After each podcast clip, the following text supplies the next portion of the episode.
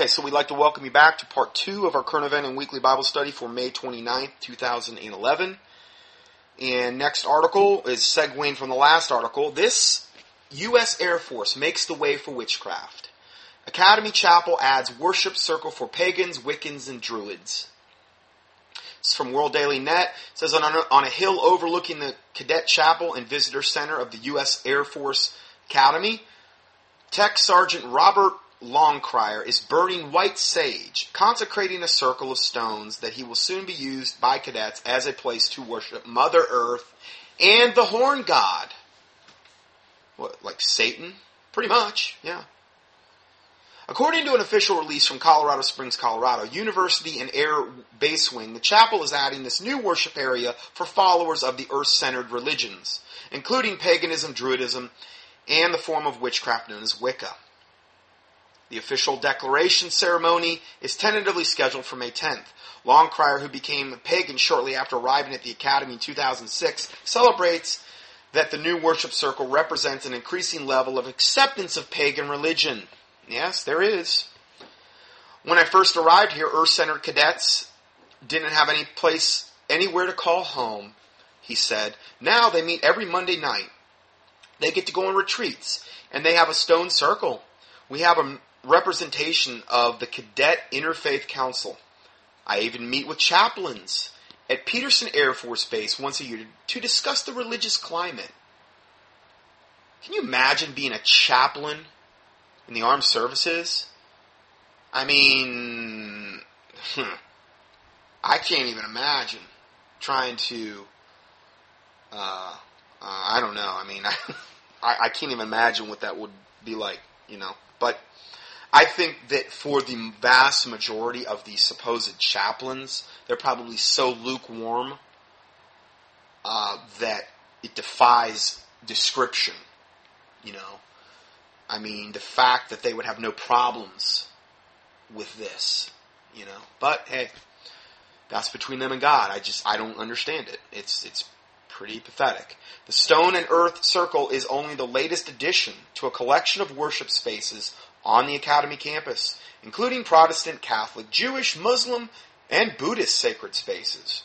Longcrier attests that the Academy chaplains have supported his efforts in every step of making a space for pagans to worship. There really haven't been any obstacles for the new circle, he said. The chaplain's office have been a 100% supportive. That means these chaplains that are supposedly Christian out of that group have been 100% supportive. All I can say is God's judgment must be nigh, very near. Uh, it's just unbelievable. Again, but further further confirming this infiltration of overt witchcraft into our society, not just religion with a with a with a let's say even a Christian veneer or a religion that has some type of righteous veneer. No, no, no, no. Now we're we're we're getting to where those masks are coming off, and it's and it's going to be more overt. It's just going to be yeah, we, we're worshiping the horn god, man. We're worshiping Mother Gaia, horn god, Satan, whatever. Next article, which relates discovery of the thirteenth crystal skull. Now, I've done a teaching on this, on the crystal skulls, and I will try to post a link here so you can click on that. If you don't know what this is, click on the link, listen to it after you know you hear this, and, and it'll make a lot more sense. German newspaper websites website called Bild B I L D reported on May 6th, and I give you a link to the article. Reported on May 6th of March 2011 of the discovery of the 13th crystal skull. The headline reads it's in German and I can't read it. Anyway, it roughly translates to the crystal skull of SS Führer Himmler discovered. Heinrich Himmler, one of Hitler's right hand men. Below, it seems it is a direct translation of the article. As reported by the magazine Mysteries, the Swiss journalist Luc um, found the skull in, a, in Bergen in an attic in, of his Bavarian informants, hidden in an old wooden box, a custom built one, which in turn was in an old shabby leather knapsack. Twelve such crystal skulls are known, and this would be the long sought after 13th. Notice it's the 13th, which is the number of rebellion. They supposedly come from the remains of civilizations of the Central and South America, where the Mayan and Aztec priests carried out religious rituals with them.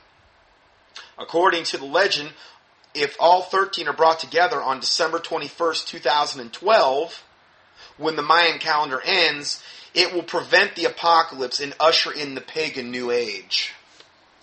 Right. Anyway, that's what they believe. Now, I'm not saying there's not power in these wicked things. I wish I had all of them in my possession right now. I would, I would introduce them to Mr. Sledgehammer and Mr. Burn Barrel after the sledgehammer was through. I would make sure there wasn't one shred of those things left. So they could, you know, yeah, try to bring these 13 crystal skulls together. You know, they're all shattered in a billion pieces and burnt. That would be my solution. But anyway, that's just me. I'm funny that way. So, going further, also in the possession of Bavaria was a previously unknown four page, highly explosive Nazi list.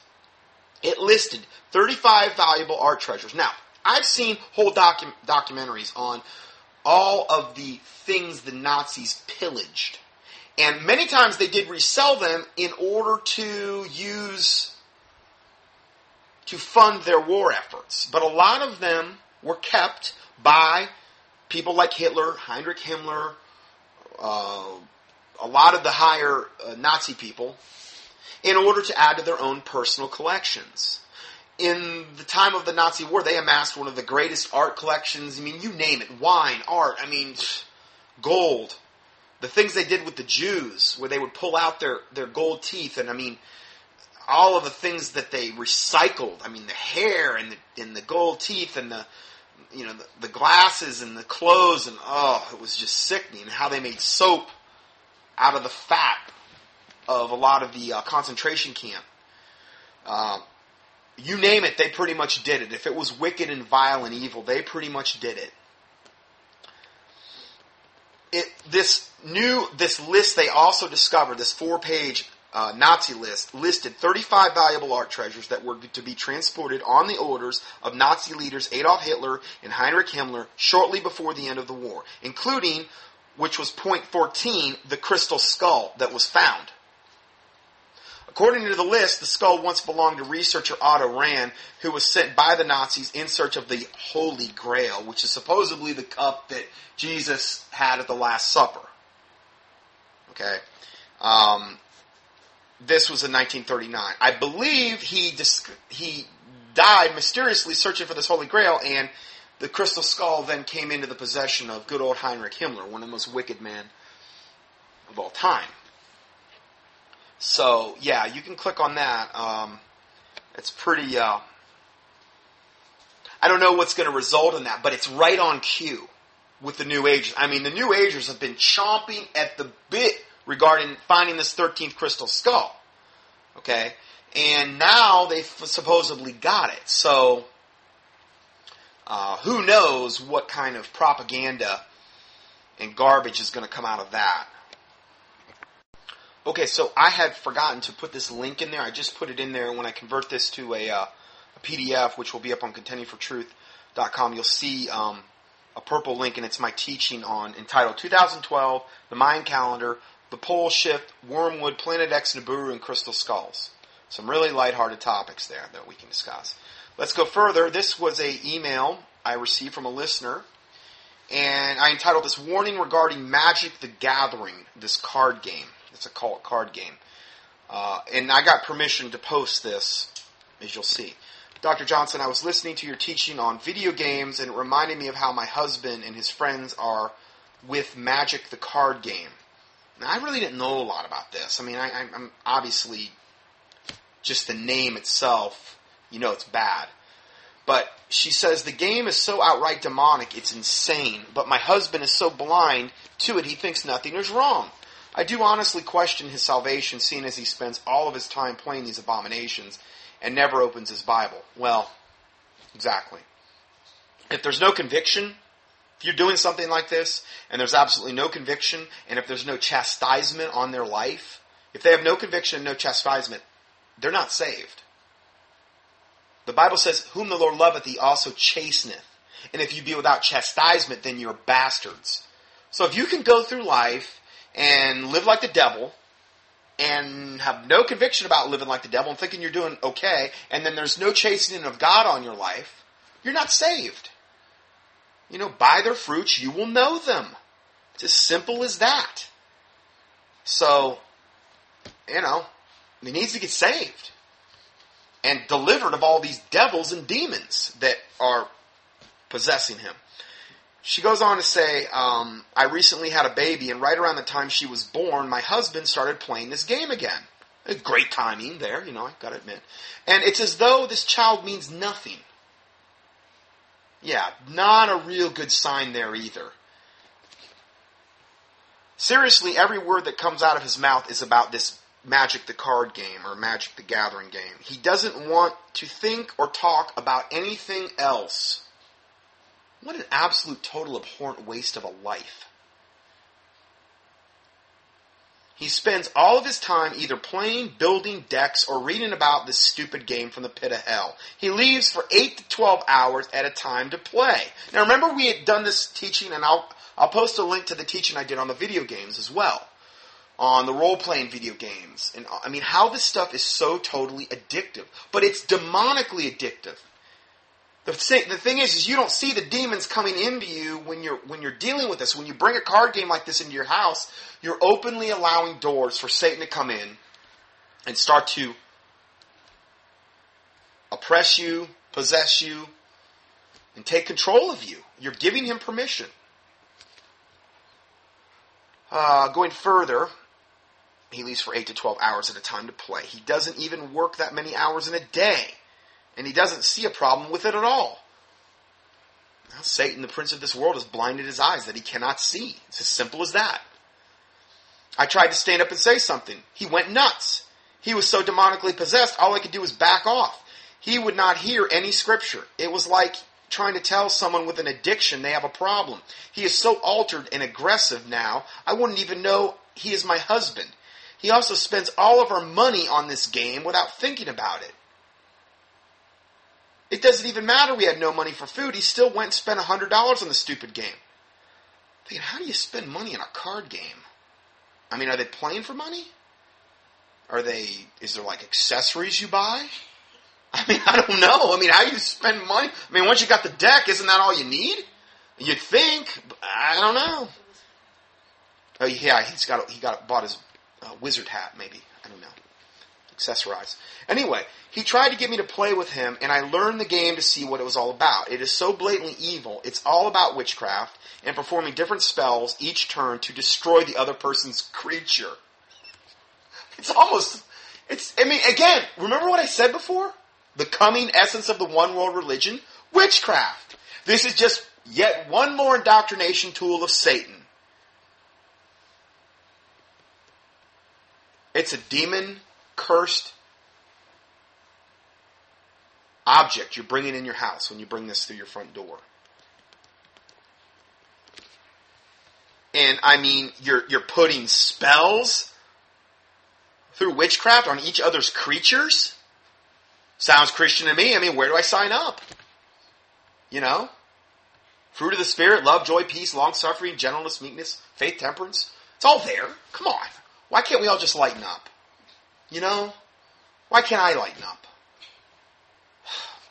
Anyway, I, I have to throw a little levity in here because th- this is just, to me, this is maddening to read this. I feel so sorry for this poor uh, Christian sister here. Um, so, she says, it made me so sick I quit after one turn. I've noticed with my husband's friends, they are just as entrenched and obsessed as he is. How pathetic. Be a man! You know, quit. We're supposed to put away childish things when we become a Christian. I'm not saying I don't act goofy once in a while or whatever, or that I'm perfect, walk around in sinless perfection, but you don't spend hours on end doing garbage like this. How is this advancing the cause of Christ? How is this bearing the fruit of the Spirit, which I just listed? I mean, it's you're serving the God of self, which is what we all battle every day. The essence of almost all sin boils down to four letters self. S E L F. It's what we battle. What, what is it about this game? What is it that he's feeding? His self. It's my life. I'll live it the way I want to live it. But the Bible says that once you're a, you know, Christ, you're a new creature. Old things have passed away. Behold, all things are come, become new. And that your life is not your own anymore. And we're to be crucified with Christ, according to Galatians 2.20. We're to crucify the flesh. And again, it doesn't mean I think, you know, that means I'm saying, okay, everybody has to walk around on cloud nine in sinless perfection. We should strive for perfection. Okay, but this is just crazy. We don't use our liberty for an occasion to the flesh. Now, this man's not saved. You couldn't convince me he's saved. There's no way. Now, if he had started this and all of a sudden his world imploded and he had all kind of conviction that he knew what he was doing, that'd be one thing, but I see none of that. Uh, going further. Let's see here. So you, you use witchcraft and perform spells to kill the other person's creature. Again, sounds productive. It made me sick. I quit after a turn. All my husband's friends are just as entrenched as he is and obsessed as he is. And this game is a doorway to many other games they play all day long. So there's other games evidently involved as well. Grow up. I don't know how to get my husband back. He hates me because I hate the game and we fight all the time, all because of this obsession with this abomination from hell. Would be glad for some prayers. Thanks for the teaching as well. May God bless your ministry. Just, I, I removed her identity. Just call her Sam if you want. If you want to um, pray for her, and I would definitely advise doing that.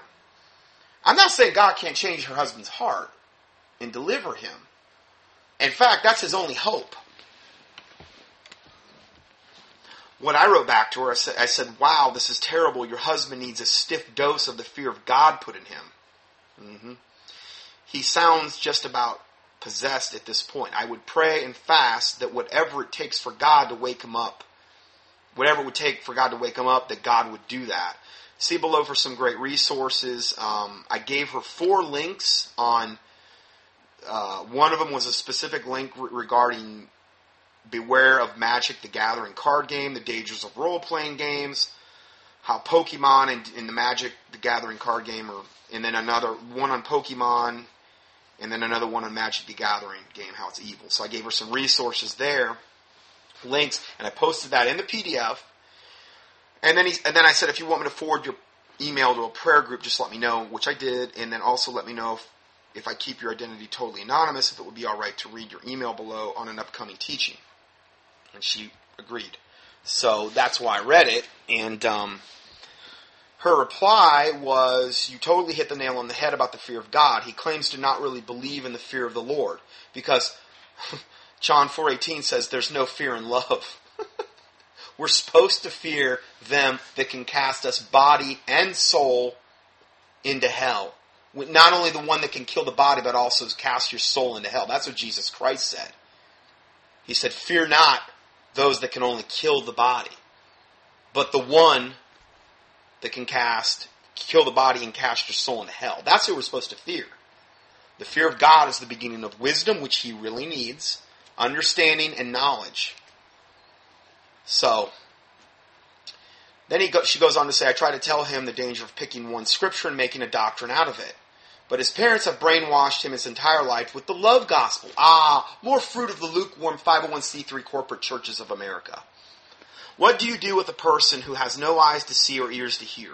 He won't see God out, find any truth. I really understand the strong delusion when I look at these people and they honestly believe that there's nothing wrong. How can you be so blind except that God has delivered you over to Satan? That may be the case. There may be no hope for him. I don't know.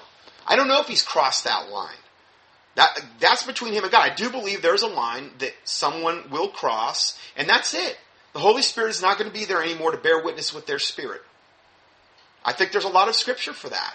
If you look in Jeremiah 7, 11, and 14, and you look in there, God's, they, they're, they, uh, it's listed all these abominations they're doing, including child sacrifice, including making cakes to the Queen of Heaven, which is the modern day version of Mary.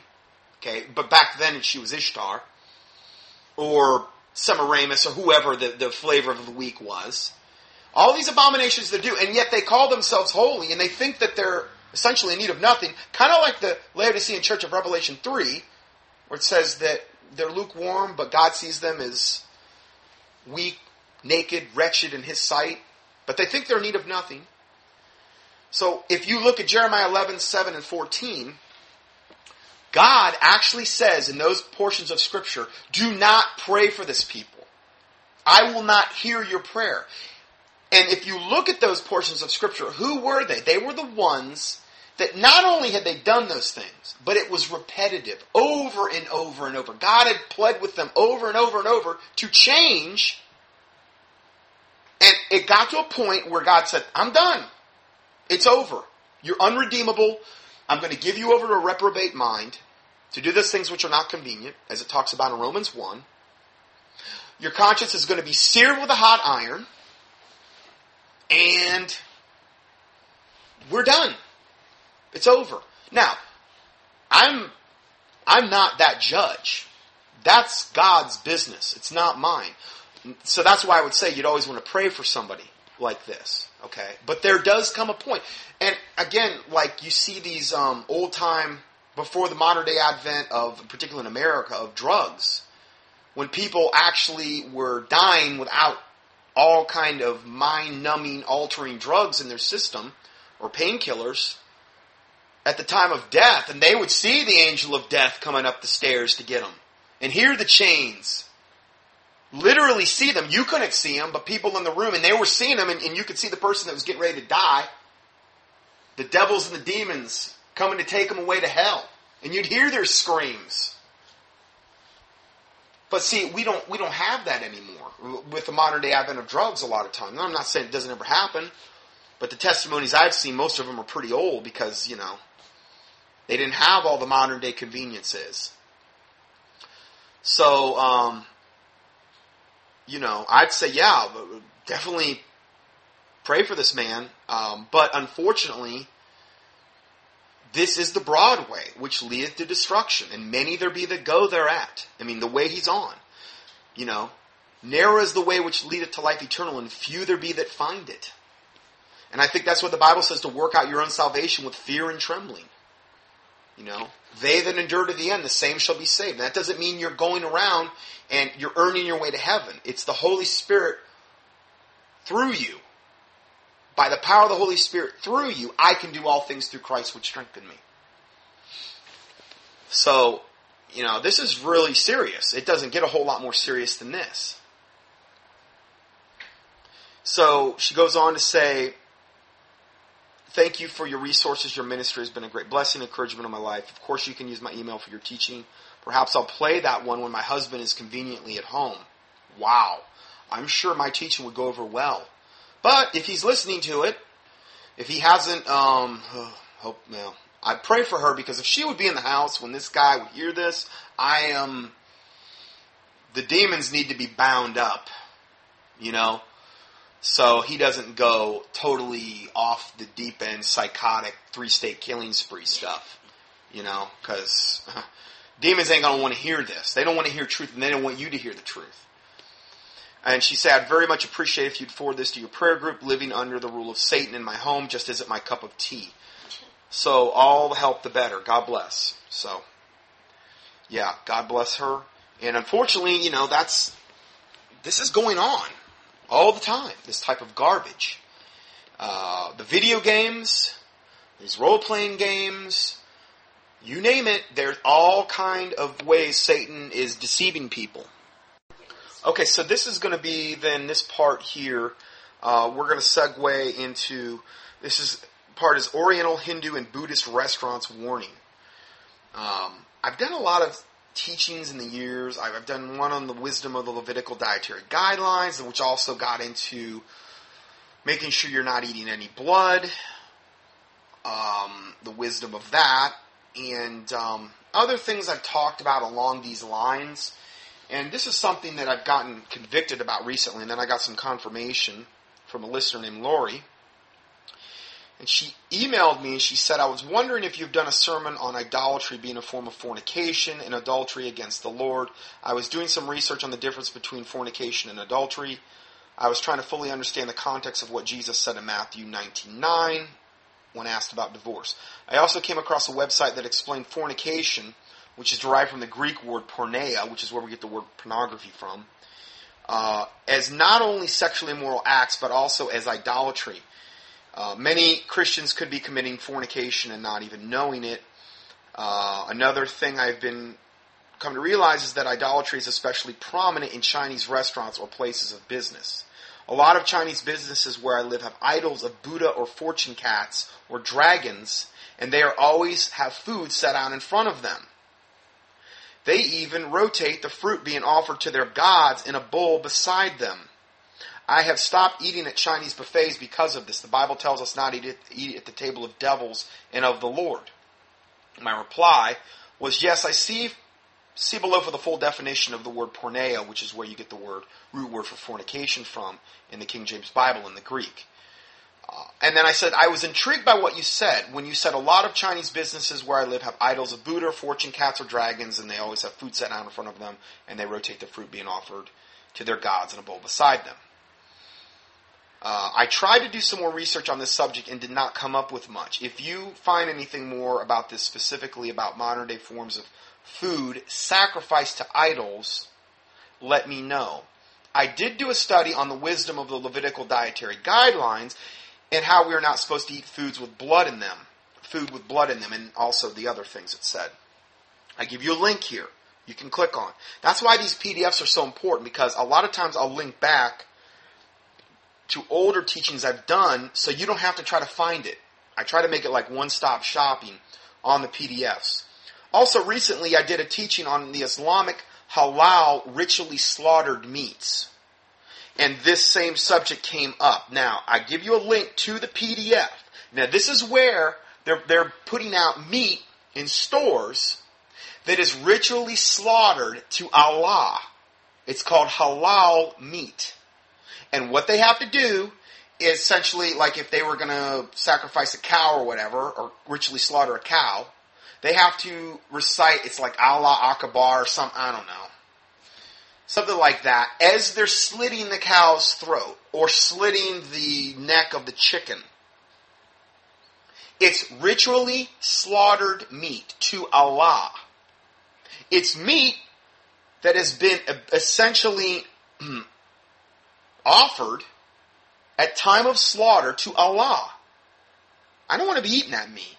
Now you could see on packages of meat if it has that halal sticker. There's you you, you could go up to the internet and I think on the uh, on the PDF I give you here gives you some examples of what that sticker looks like. And they're trying to sneak it in.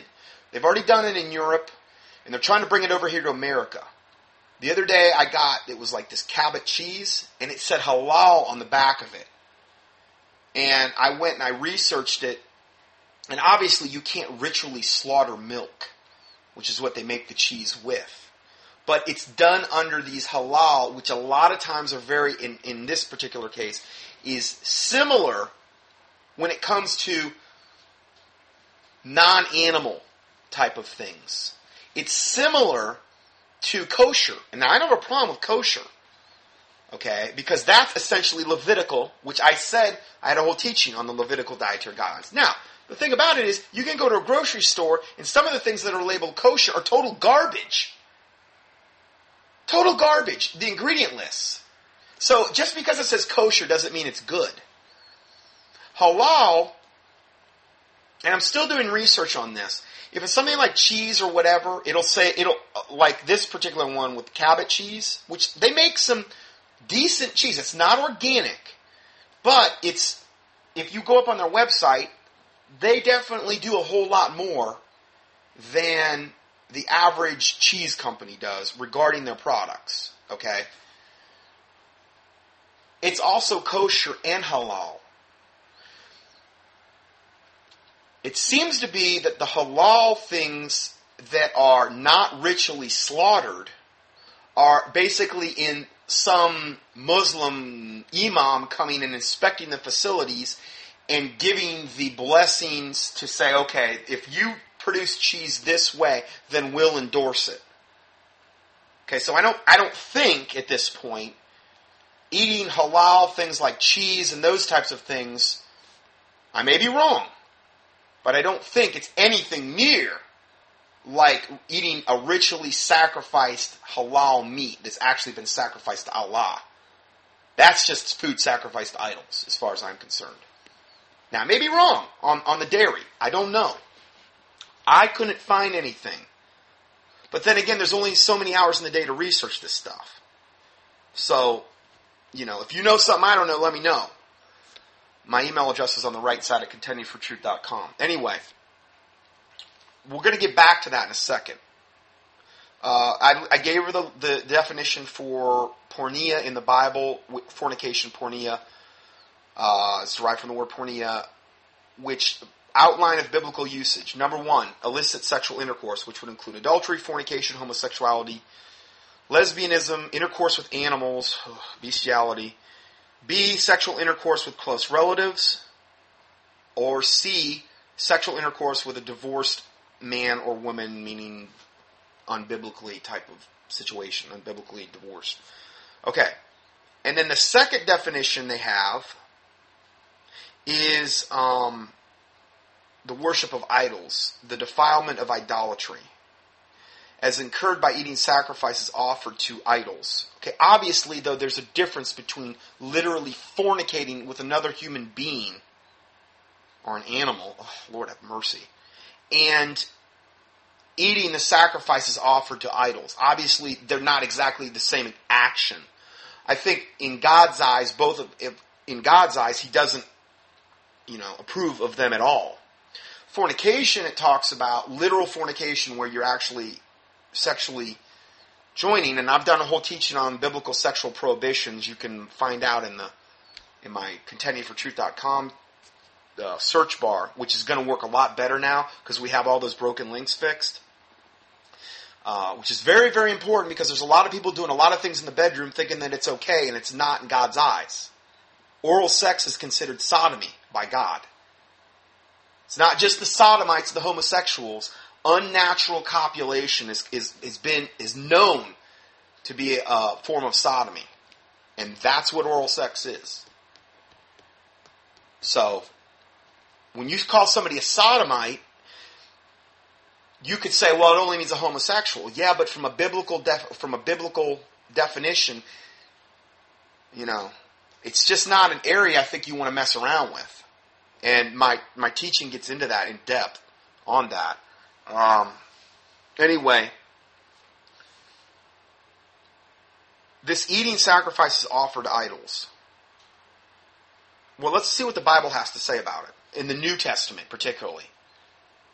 Okay, 1 Corinthians 8:10 says, "For if any man see thee which hast knowledge, meaning a mature Christian brother, sit at meat, meaning that word meat sitting sitting to essentially eat food.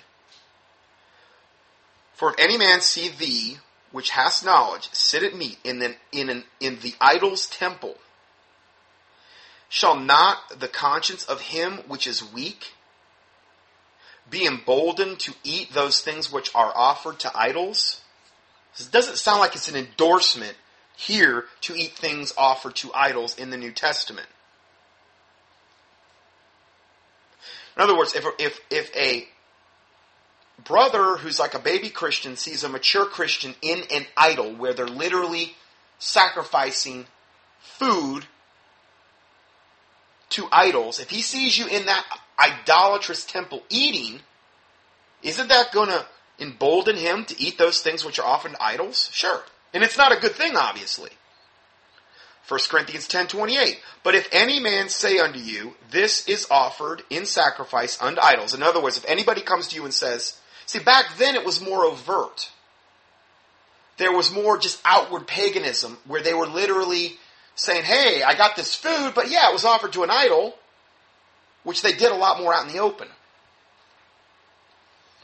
So if any man say unto you, This is offered in a sacrifice unto idols, the Bible says, Eat not for the sake that showed it. So don't eat it for the sake of the person that showed it to you. And for conscience sake. Saying, don't eat it. Revelation 2.14. But I have a few things against thee. This is um, Jesus Christ essentially rebuking, mostly rebuking different churches. Okay? But I have a few things against thee, because thou hast there them that hold the doctrine of Balaam, who taught Balak to cast a stumbling block before the children of Israel. Remember how I said last week we're not supposed to be a stumbling block before a brother? This is a way you could be a stumbling block before another brother or sister. Okay? Them that hold the doctrine of Balaam, who taught Balak to cast a stumbling block before the children of Israel, and what was that? To eat things sacrificed unto idols, and to commit fornication. Now notice the parallel between the definition that I read and this. The same things are mentioned. Balak cast a stumbling block before the children of Israel by saying, we should eat things sacrificed to idols, and we should commit fornication. Kind of in the same category. So to a certain extent, it does appear God kind of views them in the same category. Now, I think, uh, then again, I don't know what kind of demonic component is taking place when you eat food sacrificed to idols. Kind of be, I don't know if it's like bringing Magic the Gathering card game into your house, and you know, you're bringing a big fat demon in your door. If you're eating these things and it's sacrificed to idols, I don't know how that's affecting you spiritually, but it's not like an envelope I want to push. You know what I mean? It's not like something I really want to find out. I think it's just better to err on the side of safety here. Now, obviously, God views it very negatively because He's saying, "This is something I hold against you. You're treat, you're you're you're you're you're uh, holding this doctrine of Balaam, meaning you're practicing it, you're giving it reverence or whatever. And you're basically, Balak taught the children of Israel to eat things sacrificed unto idols, which God obviously does not approve of, and to commit fornication. Revelation 2.20 Notwithstanding, I have a few things against thee, because thou sufferest that woman Jezebel. Oh, like a woman preacher? Yeah. She essentially what she was. Now I've done a whole teaching on um, the biblical. I forget. I forget the exact title. The biblical, um, from a biblical standpoint, what women can do for the Lord. Essentially, it's not chauvinistic. I just go through Bible verses. That's all I'm doing. Um, there's a lot of Jezebels in the church today. Lot of Jezebels. That Monica Denningham. Oh, my word. Oh. I mean, teaching about Mother God and stuff, and, and there's a lot of that going on in the church today. The Bible says flat out in the New Testament, in more than one place, that the qualifications for either a bishop, elder, deacon, which is essentially, you know, uh, bishop, elder, deacon, elder, spiritual overseer, whatever category, which would fall into the classification of pastors, is that man has to be the husband of one wife. Never says that woman can be the husband of one, or the wife of one man. It always says the husband of one wife. Always. It's, it's a foregone conclusion. It's not even a, a point of debate in the Bible. But nowadays, oh no, we've we've got to we've got women's lib and we've got to be politically correct. It's not my rule book, it's God's. So you can get mad at me, but it, the Bible's very clear. Now, if you have a really super watered down New Age Bible version, yeah, it probably says anything goes. You probably have chan- transgendered clergy. You know, anything goes now. Homosexuals in the pulpit, in like the Lutheran church, Presbyterian or whatever, Anglican, allowing all kind of abominations to go on. Well, those those denominations have been so thoroughly leavened, it's no wonder that that's going to happen. You're just going to see more lukewarmness and more lukewarmness. But here it says, Thou sufferest that woman Jezebel, which calleth herself a prophetess, to teach So notice that word. She's teaching something and to seduce my servants to commit fornication, which we gave you that definition. Now, I, I think there they're in total reference to the physical fornication, okay, with the definition I gave, and to eat things sacrificed unto idols. She was teaching those two things. And then the next verse after that, it says, you know, if she continues to this, she's going to, those and those who follow her, he's going to destroy them. So, not something you really want to do. Okay? And so, again, and this is why the Bible says we're destroyed for lack of knowledge, according to Hosea 4 6. Now, what she did then is she sent me a whole bunch of these pictures of like this whole this cat that they have a lot of times at these restaurants, these these Oriental restaurants, whether it be Japanese, Chinese, Thai. Listen, those cultures are steeped in pagan paganism. Okay, flat out. And this is one of the cats that they'll have in, in the uh, these restaurants. It's called all. This is a website. All the luck in the world for you, like Lucky Lucifer. You know, that word luck, the luck of the Irish to you. You know, doesn't get much better if you can pull up to the table, get your whole milk out, and pour yourself over a nice big bowl of Lucky Charms. Doesn't get any better than that. The little Lucky shillelagh guy on the on the uh, little demonic leprechaun guy with the I mean the word by lucky charms. The charmers in the Bible were those that engaged in witchcraft as such. They were they were they were lumped into that group. Okay? And then lucky which, you know, which is where you can you can get Lucifer out of that word real easy. I've talked about that in times past. But anyway, this is this is this little cat demon devil sculpture idol thing is called Maneki Neko, the beckoning cat. And they show all these pictures, and I put the pictures in here so you could see what they look like. Because it might ring some bells for you. They've got you can buy the jewelry, you can buy the little figurines, Many Japanese business people wouldn't think of having a restaurant, store, or bar without the presence of a beckoning cat, also known as Maneki Neko, also sometimes called the prosperity cat. Maneki Neko always has at least one raised forepaw, but otherwise they can take many forms. A white cat wearing a bib and a bell in typical sights in Chinese restaurants in the country. The cat is waving to us, asking us to come into the shop or asking for good fortune like a fortune cookie, to visit the establishment. Maneki Neko dates back several centuries. Uh, a fortune cookie is just like kind of like uh, reading your horoscope. Just so you know, I wouldn't eat those things. And after I read this, I was and I looked at this in depth. I, you know, I'm sorry, I'm pretty much done with Oriental restaurants because it's it's like one of those things, erring on the side of safety. Yeah, I guess if you had had Oriental food of some people that were truly got saved and realized what they were steeped in was pagan idolatry and got rid of that, that'd be great. But how rare is that? I'm not saying it hasn't happened, but I'm just saying very rare. Okay, so the cat is waving to us, asking us to come in. Uh, Maneki Neko dates back several centuries. The exact origins and the source of its power are explained in many tales. The most prevalent tale involves a poor temple in the woods. A traveler takes shelter under a nearby tree during a storm. A cat appears and beckons the traveler to follow it to avoid the storm in the temple. As soon as the traveler follows the cat, the tree and the spot where he had been in are struck by lightning. Because the cat has saved him and brought him to the temple, notice God's getting no glory, the cat is, the traveler then and his family become patron saints of the temple and bring it fame and wealth. Wow. I mean, where do I sign up? I don't know about you guys, but I'm hook, line, and sinker for this already. Come on.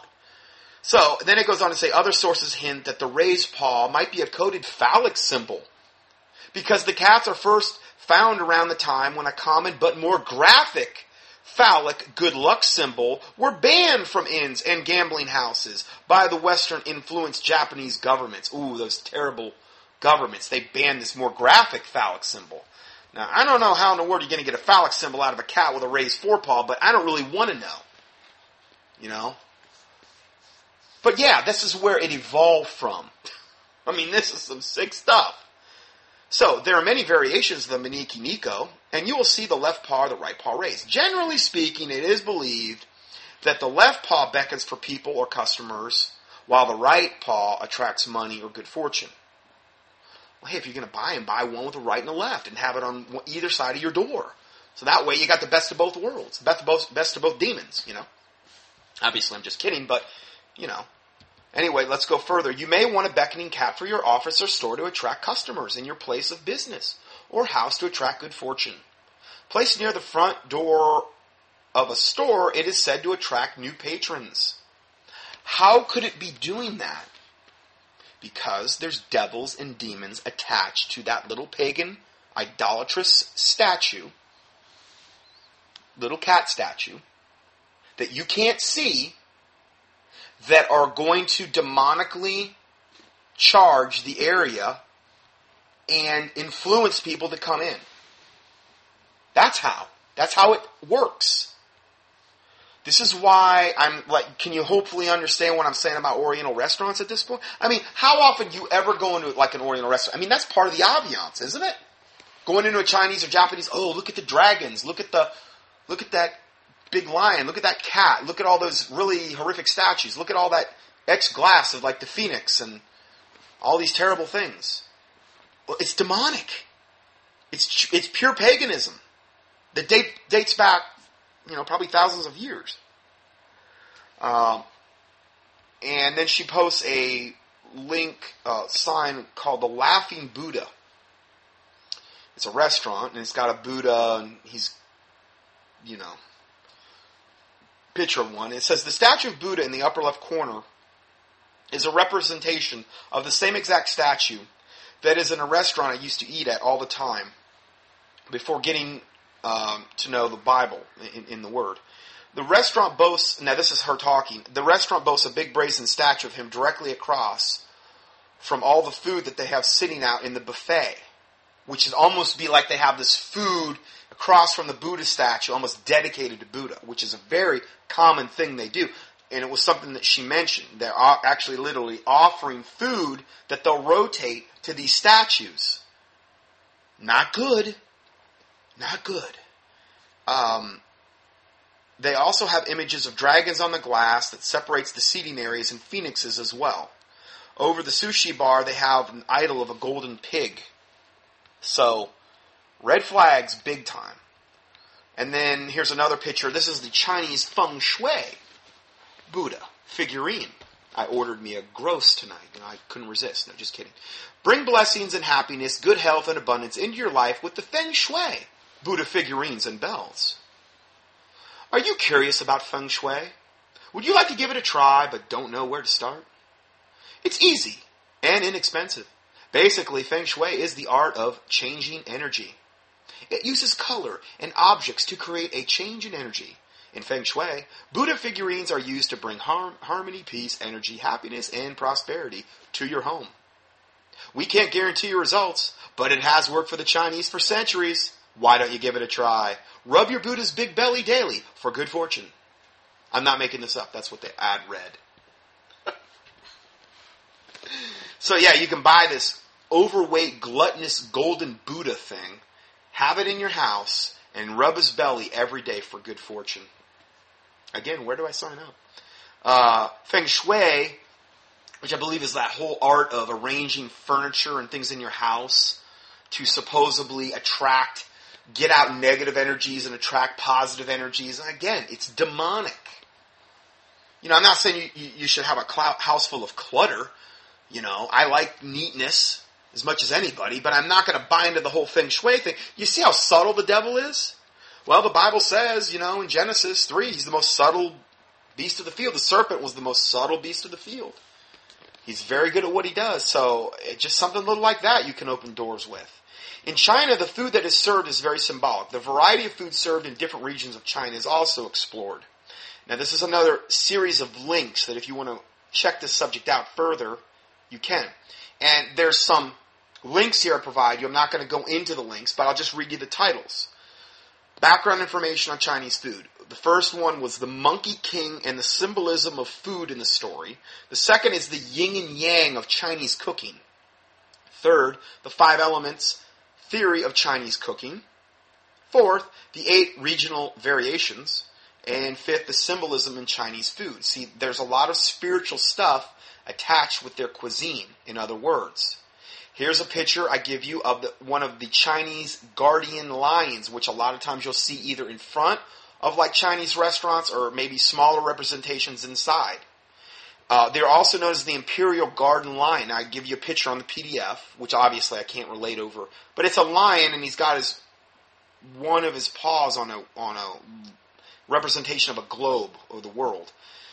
They're also known as the imperial guardian lions or stone lions. In Chinese art, they are a common representation of the lion in pre-modern China. They're believed to have powerful, mythic, protective powers that have traditionally stood in front of Chinese imperial palaces, imperial tombs, governmental offices, temples, and the homes of governmental officials and the wealthy from the Han Dynasty. Pairs of guardian lions are still common decorative symbolic elements at the entrances to restaurants, hotels, supermarkets, and other structures, with one sitting on each side of the entrance. These are demonically charged, cursed objects. And again, you don't want to go in and patronize a place like that and give them money, which further, it's like, you know, it's like giving money to paganism almost. I mean, hopefully you can see that. It's just not something you you want to really do. Um, in China and other places around the world where Chinese people have immigrated and settled, you know, they're common around those areas. The lions are always created in pairs with the male holding the world in his hand and the female holding a cub. So that's how you can tell. Now, this is just another little thing, a little bit, it's not unrelated, but it is related, and it shows these little kids on this Nick Jr. I guess Nickelodeon Junior show. It's called Ni Hao Kai-Lan. I don't know. It says you can see the Nickelodeon thing, and they're and they're holding. You ever see those those parades they have where they hold up the dragon on a stick, and there's like four or five Oriental guys, and they and they take it around the streets, and they and they they, they wave it around like a dragon, and it, it moves as like you know one unit. Well, they've got one of those above their heads, two of them don't look human. No, three of them don't look human. I don't know. Maybe they're dressed up in costume. I don't know. But it's a little kids show. And it says American children are now being taught to accept the foreign worship of false gods in a series that airs on Nick Jr. called Ni Hao Kai-Lan. It's a catchy name, you got to admit. Uh, it appears to be innocent on the surface, to be surface to the blinded minds of this world. But both you and I know it's very sinister and satanic, this kind of thing, how very sinister and satanic this kind of thing really is. Absolutely true. Um, now, here was, a, here was a question posed on one of the boards about Buddhist food. Okay? So this isn't just Chinese restaurants or just Japanese. This would be Buddhist, Hindu cuisine, Thai cuisine, you name it. Korean, you're going to pretty much run into this across the board. Okay? And this is one of the reasons why when Jesus took the people, oh, not Jesus, well, it was in a way, when the nation of Israel went into the promised land to finally possess it, they were told to go in there. In many cities, they were told to go in there and slay man, woman, beast, every, everything had been so defiled that in some of the cities, they couldn't even take the spoils. Jericho, for instance. Achan takes out a Babylonian garment and, some wedges of silver. He brings sin into the camp. These are cursed objects. He buried them under his tent. They went out to the Battle of Ai and they lost, I don't know, 20, 30 people. They go back, they inquire of God. They're like, why did this happen? He's, God basically tells them, Achan brought sin into the camp. This is why you lost the battle. You had cursed objects in your possession, and it affected everybody in the camp. So it really is a big deal. God basically told the nation of Israel when they went into the promised land not to intermingle. Most of these races he told to kill because they were so defiled and unredeemable, and a lot of them were just Nephilim. As it was in the days of Noah, so shall it be in the days of the coming of the Son of Man. And the Bible says they were giants in the earth in those days in Genesis 6. And then it says also after that when the sons of God, meaning these angels that had fallen, saw the daughters of men that they were fair, they took them wives, all that they chose, and in those days were giants, and then it says also after that. So these giants that were in the land, in the promised land, that Satan had prepositioned in the promised land to intimidate the nation of Israel, and it did intimidate the first generation, and they all died in the wilderness. Well, the second generation comes around finally, and they go in and possess it. But he told him, he said, don't inter- intermingle with these people. Don't do it. Why? Because of stuff like this. They bring their culture into your. But see, as a Christian now, you get saved and everything's so intermingled. Remember America, the great American melting pot? You know, all of these pagan, idolatrous things are just so part and such a part of our fabric of our society, we don't even know. That is one of the purposes of this ministry, to try to educate you. And do I know everything? No way! No way! There's, there's too much. I learn stuff every day, new stuff. But see, this is why it's important to pray for humility, because if you ever start to think, well, I'm Mr. Big Fancy Pants, I know everything. You know, guy like Harold Camping, or whoever, in their respective little cultish thing, and they think they're hearing from God, and, and God's telling them something He's telling nobody else on the planet, and they start to think, "Wow, I'm really special. I really got everything figured out. Well, you know what? You're already demonically deluded. You're already blinded. You're unteachable, and you and you, a lot of times unreachable, unless God chastens you and gets a hold of you. You need to pray for humility, and it, one of the ways you can get humility with almost not even praying for it is pray for fear of God, because the fear of God will keep you humble to a certain extent. I mean, it will. I think you should pray for both. But if you're humble in God's eyes, I mean, the Bible says, To this man will I look, to of him that is of a humble and of a contrite spirit, and trembleth at my word. It says that in Isaiah. I think 66. That's who God's going to look to. Let them that are greatest among you, let them be your servant. He that is last will be first in heaven. So don't seek to be first. Don't seek to have the highest seat in the synagogue in these types of things. We want to humble ourselves. Because I'm telling you, there's so many ways you can be deceived nowadays. It, it defies logic. And all these little deceptions that we're participating in affect us spiritually. I'm not saying they unsave you, but they affect you spiritually, and you may not even know it's happening. Again, my children are destroyed for lack of knowledge. But then there's also a warning there. Because thou hast rejected knowledge, so if you're exposed to the truth and you openly reject it, okay, because thou hast rejected knowledge, I will also reject thee, and thou shalt be a priest to me no more, and I will also reject thy children. That's what the Bible says. Now there's going to be a lot of people God rejects. Second Thessalonians chapter 2 says, For this cause, meaning in the end times that we're living in now, essentially at the time of the arrival of the Antichrist and the great apostasy of the church, the falling away of the church in 2 Thessalonians chapter 2, he says, For this cause I will send them strong delusion, meaning the world in general, that they will believe a lie, that they might all be damned who received not the love of the truth, but had pleasure in unrighteousness. Now, obviously, the main truth we need to focus in on is the Word of God. In the English speaking language, the King James Bible. Okay? But there's other ways you could be destroyed for lack of knowledge. If somebody gives you a poison glass of orange juice and you drink it and you die, haven't you just been, and you didn't know it was poisoned, didn't you just get destroyed for lack of knowledge? Sure, you did. I'm not saying God couldn't protect you from that, but I'm just saying. Just, I'm just giving that as an example. So this whole thing about these Chinese and Oriental restaurants, I'm just throwing it out there. and you pray about it, you fast about it, but I'm going to have nothing more to do with them. And I really didn't have a big time conviction about this up until recently. I, it was like, you know, you get blinded to these things. So I'm not sitting here trying to hold anybody else to a higher accountability than I would hold myself. Um, and I'm telling you, this has never even come up on anybody I've ever. I've never even had an email about it, so I hadn't really thought about it that much. So I apologize for not delving into this sooner. But there's only to- so many topics I can cover. But I thought this one was an important one. I, when I when I saw this, I'm like, yeah, I want to really, I don't want to wait on this one. I really think it needs to be covered um, quickly. Going further, question: Why do people offer things such as food, wine, tea, incense, money, and even cigarettes to the statues of Buddha?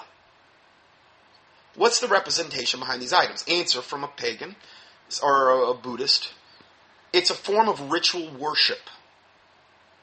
Okay? That's why they do it. It's a form of worship. These term these items represent desirable human objects and are offered to Buddha or in religions other religions other deities as a show of respect and appeasement. These sorts of practices are part of Buddhism. In they arose in the course of the Buddhist history. However, they are not taught as Buddhist practices. I don't believe that. I don't believe that.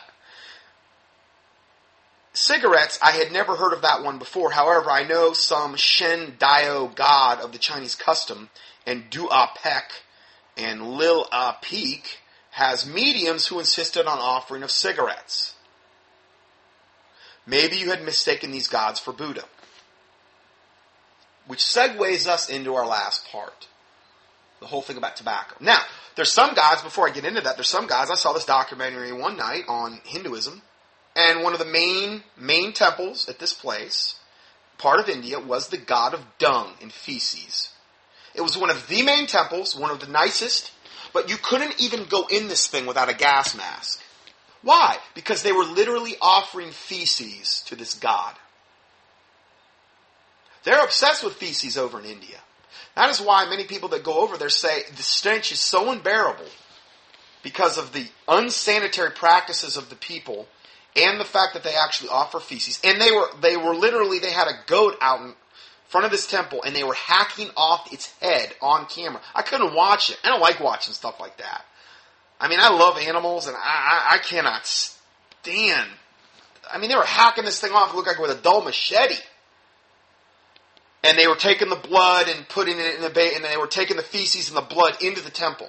And the reporters out there, out, I mean, way outside, looked like 50 yards from the thing, and she couldn't get any closer with a gas mask on.